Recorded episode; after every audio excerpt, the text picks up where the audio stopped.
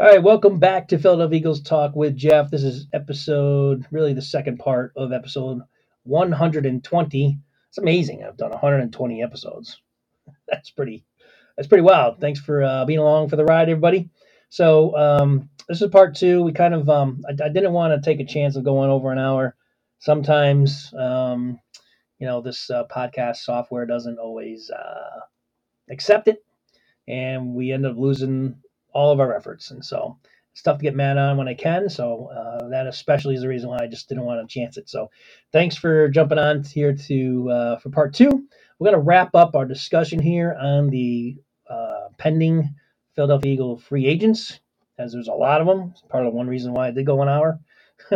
So the next guy up is Zach Pascal. So, Matt, I'll let you open up with the comments on Zach Pascal. There is no market value attached to him, but he's 28 years old, and he only made $1.5 million this year. What are your thoughts on Zach Pascal? I like Zach Pascal a lot. He always seems to make a big play when we need one. He's like a big Greg Ward, and I know they signed Greg Ward recently too, so they've kept him, and he was kind of not really on the roster for most of the season, but Pascal's just a great role player, and he is a big physical guy on those runs that have been successful from either Hertz or Miles Sanders or Gainwell. Pascal's usually throwing a block in there. And then he comes up with these big third-down catches from time to time. It seems like he's always just making a play that matters. He reminds me of Jason Avant a little bit, just not quite as used as often as Avant was, but just kind of ultra-reliable. Yeah, good hands. Yeah, consistent player. He's always checked in. He's always excited on the field. So if they can get him back without breaking the bank, then I think he comes back. Agree. I agree on all those thoughts. I think he's especially it's always tough when you're in the game. Like, he plays a lot, but it's really he does mostly blocking. But, it's tough when you're a guy that's really just in there with not many balls coming your way. And then when it does, it's typically on a clutch third down or, and he makes the catch, So those guys are hard to find because sometimes he gets so locked in and just blocking, and all of a sudden the ball's thrown him and they drop it. And so Pascal does a lot. He's kind of an intangible guy, and he probably could do more if the Eagles throwing the ball more. I could see him actually being more productive than he has been. I like the energy he brings that you mentioned. Great blocker. It's hard to find receivers that put the effort into blocking like he does. So, yeah, if he's – I don't think he's going to be a guy that, some team's going to offer him $1 billion. So, I could definitely see him back, and I would welcome him back next year. So, I say for Pascal, hopefully he stays. Next up, and this is the one that everybody knows where I stand, although I have to say I'm also realistic when I evaluate this. Next up for me is Miles Sanders. Kind of makes me sad because I have a feeling I'm reading the tea leaves here. And the more I read them, the more I don't like what I'm reading. He's 25 years old, going to be 26 next year. In the prime of his career, running backs, unfortunately for them, teams just don't pay, at least the smart ones, don't pay a fortune for running backs anymore in the NFL. How many times you see them draft a guy who comes in, plug him right in, and they basically, don't lose much, or sometimes couldn't even improve the position when they let some of their running backs go. Miles has put it out there that he wants to be back. He actually earlier this week sent out a tweet to the Eagles saying, I love you, hope you love me, or something like that. I'm paraphrasing, but Miles doesn't want to leave, but if Miles doesn't want to leave, then he's going to have to come back at a bargain rate because he's no doubt deserves more based on his performance and how good he is. Market value, they have him at $7.2 million a year, so they see him signing like a 2-year deal for like $14.5 million. He made $1.3 million last year. So I could see the Eagles bringing him back for about $4 million, but I don't know if the Eagles would bring him back much more above that. And I definitely think that there's teams out there that will offer him $7 million a year for 2 or 3 years, and I don't think the Eagles match it. And it's unfortunate for me because I love Miles Sanders. But like I said, reality sets in sometimes. I do think there's an outside chance. And the reason I say that is because there's a lot of other really good free agent running backs out there. And there's even Leonard Fournette was just released today. So you got guys like Fournette, Joe Mixon. You have Pollard there in Dallas. You have trying to think of some others. There's another couple that I'm missing here. Josh Jacobs. There's a good probably 7 or 8 other really good starting running backs that are out there along with Miles. So I do think I'll leave the door open, thinking there's a chance that maybe the market value will be less than what they're calculating here. And maybe Sanders doesn't see a huge, heaping stack of money out there for him. And that he understands that and comes back to Eagles and gives them a bargain price for 1 year. And then goes and says, I'll try the free agency next year when maybe there's less competition out there for me. I think that's a way that Sanders can come back. But otherwise, I definitely think that he's probably going to get a good offer from some team out there, even with the competition that he's stacked up against.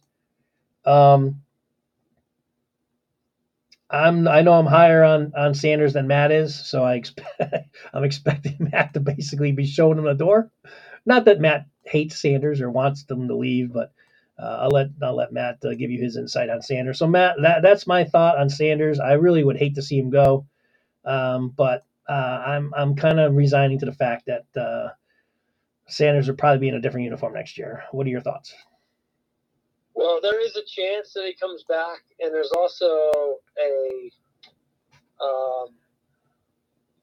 the possibility that the other running backs set the market so high that it is beneficial for Sanders. That's true too. Yeah, so we'll see how that all plays out. It's interesting that Gannon went to the Cardinals because the Cardinals don't really have a bona fide running back. No, I guess he's saying, and they got money too. Yeah. They're going to run the same offense and take advantage of Kyler Murray like the Eagles have done. That's a good point. I guess I'm trying to ignore those type of factors. Yeah, I think keep going. Yeah. I think the Cardinals are there. I think other we'll see. I that one's the most unknown, but do I think the Eagles will miss him? No, I don't, because I think they'll just move on with Gainwell. And if Sanders goes, they'll definitely sign Scott. And they'll draft a running back, and I think that's the way they'll go.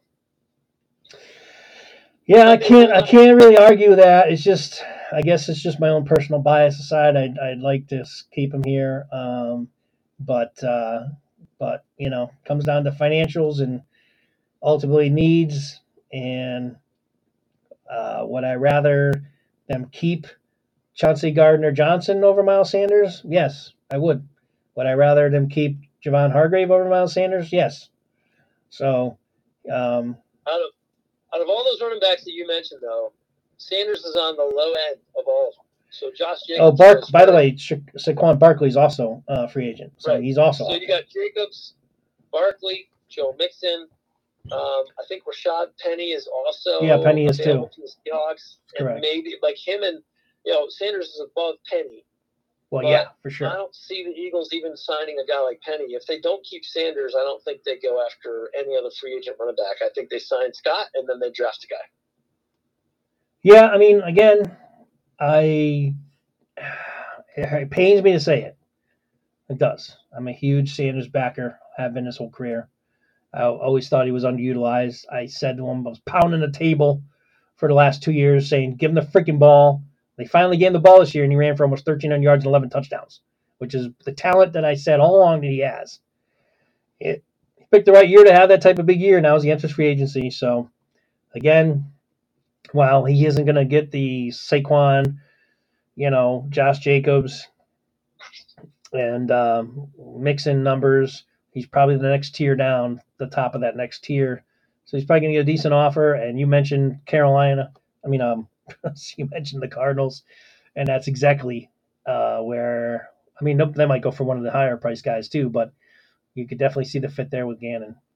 All right, moving right along. We'll spend a little more time on the next few guys and one big one left. Rick Lovato, long snapper, only made $990,000. I'd give him a little bump and raise. He's only 30 years old. Long snapper, one of those positions that you never know you need a guy, or you never really notice a position unless there's a screw up. So a lot of you might not even know his name, but that's a good thing. Rick Lovato, long snapper. I would re-sign him. What are your thoughts? Yeah, I would sign him because there's no big market ever for long snappers. Usually the teams just keep the guys that they know they can trust. Right. And if not, they move on. So just re-sign him. I don't think that's the one that's going to keep Howie up at night. So just sign him. Give him a bump and raise, like you said, a bump and pay, and keep him here for another 4 years. You know. All right, moving right along. We'll save the big one for last year. Tyree Jackson, tight end, 25 years old. He's shown ability. He's a big guy. Never really has been able to stay healthy. He only made $750,000 last year. I don't care one way or the other, quite honestly. If they keep him, give him another shot next year, or decide to let him go, I really don't have any verdict on him. What are your thoughts? No, I think he's going to go because the Eagles have, although he is still young, though. He is. He's 25. He's still, yeah, pretty young dude. So I think the Eagles, but they have drafted there. They've got depth there. So I think they're squared away with letting him walk out and not needing to really be all that concerned about him. So he'll probably be gone. All right. I agree. Gardner Minshew, only still 26. He'll be 27. Still in his prime of his career. Only made $670,000. He was still on his rookie contract from Jacksonville, so the Eagles got him bargain cheap. I think the Eagles would keep him if they could, but he's probably going to get something pretty large on the market that the Eagles are not going to want to pay for a backup. Plus, let's be honest, he didn't have the greatest, backup performance last year. A little disappointing in that respect, but I think, you could do worse than him as a backup quarterback in this league also. I don't really. I mean, I think he's probably gone, but I wouldn't lose sleep if they brought him back to back up Hertz again. I don't see that happening though. I think Gardner's probably going to find another team. What do you think? I don't know. I think Gardner probably stays. Do you? Okay. Yeah, because if he's not going to be offered a starting job somewhere or a starting competition. I don't think he moves to another team just to be a backup. So I think it's either start or bust. And if he's busting, he'll come back and play with the Eagles on a short-term contract-friendly deal with the Eagles. Okay. I can see it. Yep. Yeah, like I said, I could see it, but I don't. I guess I'd lean towards him not being back, but that's the reason why I would see him back. Exactly what you said. He goes out there, doesn't get any starting, job offers, and is only getting second. Backup quarterback offers. Why not stay where you're comfortable, and remain here? So. Your team's good. Yeah, right. The team's good, right?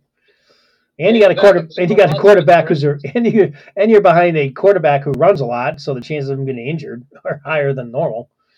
Even though it's a good offensive line, but yeah, I mean, I don't see him back, but exactly the reasons why you said it wouldn't surprise me if he's back. Marcus Epps, guy that me and you both like, 27 years old. He's going to get a big boost in pay because he started a whole year as a safety. He's on his rookie, or just basically I think he was he only made $670,000 last year. But he's going to probably be a $2 million plus player this year, maybe $3 million. Being that he's a starting safety now in the NFL. Do the Eagles pay him that much to bring back as their starting safety? What do you think? I think they probably do, because I still think he's kind of like a quiet, he's not a game breaker. And I don't know. I think they might. It depends on how the new DC feels about it, but I can also see him flying. But I think he stays. I think they like his consistent play. Agreed. I'd like to bring him back as long as he's not, I don't know how much of an offer he'd get out there. The Eagles would probably make him a pretty decent offer. And it will be one of those situations where if another team, offers him $1 million more or something like that, he probably would then leave. But otherwise, the Eagles make him a competitor offer. I don't know how much he's on other teams' radars out there. He might be as a starting safety. You never know. Again, Gannon and Arizona could probably use him if they need a safety out there. I know they got one guy. Don't they have Buster Davis or something. The heck's the guy's name? They have a pretty good safety, but I'm not sure which safety position he is. All right. Well, I mean, I think we both can see him back if it's reasonable. Last and least, because I've got to get Matt going here, Chauncey Gardner-Johnson. This is probably the numero uno on my list of guys to keep. Only 25 years old, ball hawk and safety we haven't seen here in a long time, plays with the energy more so than Kazir White of like a Dawkins. Again, not saying he's as good as Dawkins. Don't be jumping off bridges out there. I'm just saying he has the type of energy that Dawkins brings to defense. And he's 25 years old. He had a spectacular season, only made $826,000. He's going to bring in much more to that. In fact, the market value calculator has him at $13.3 million per season. They see him signing roughly a 5-year, $66 million deal somewhere. And so the Eagles are going to have to pay up big time to keep him.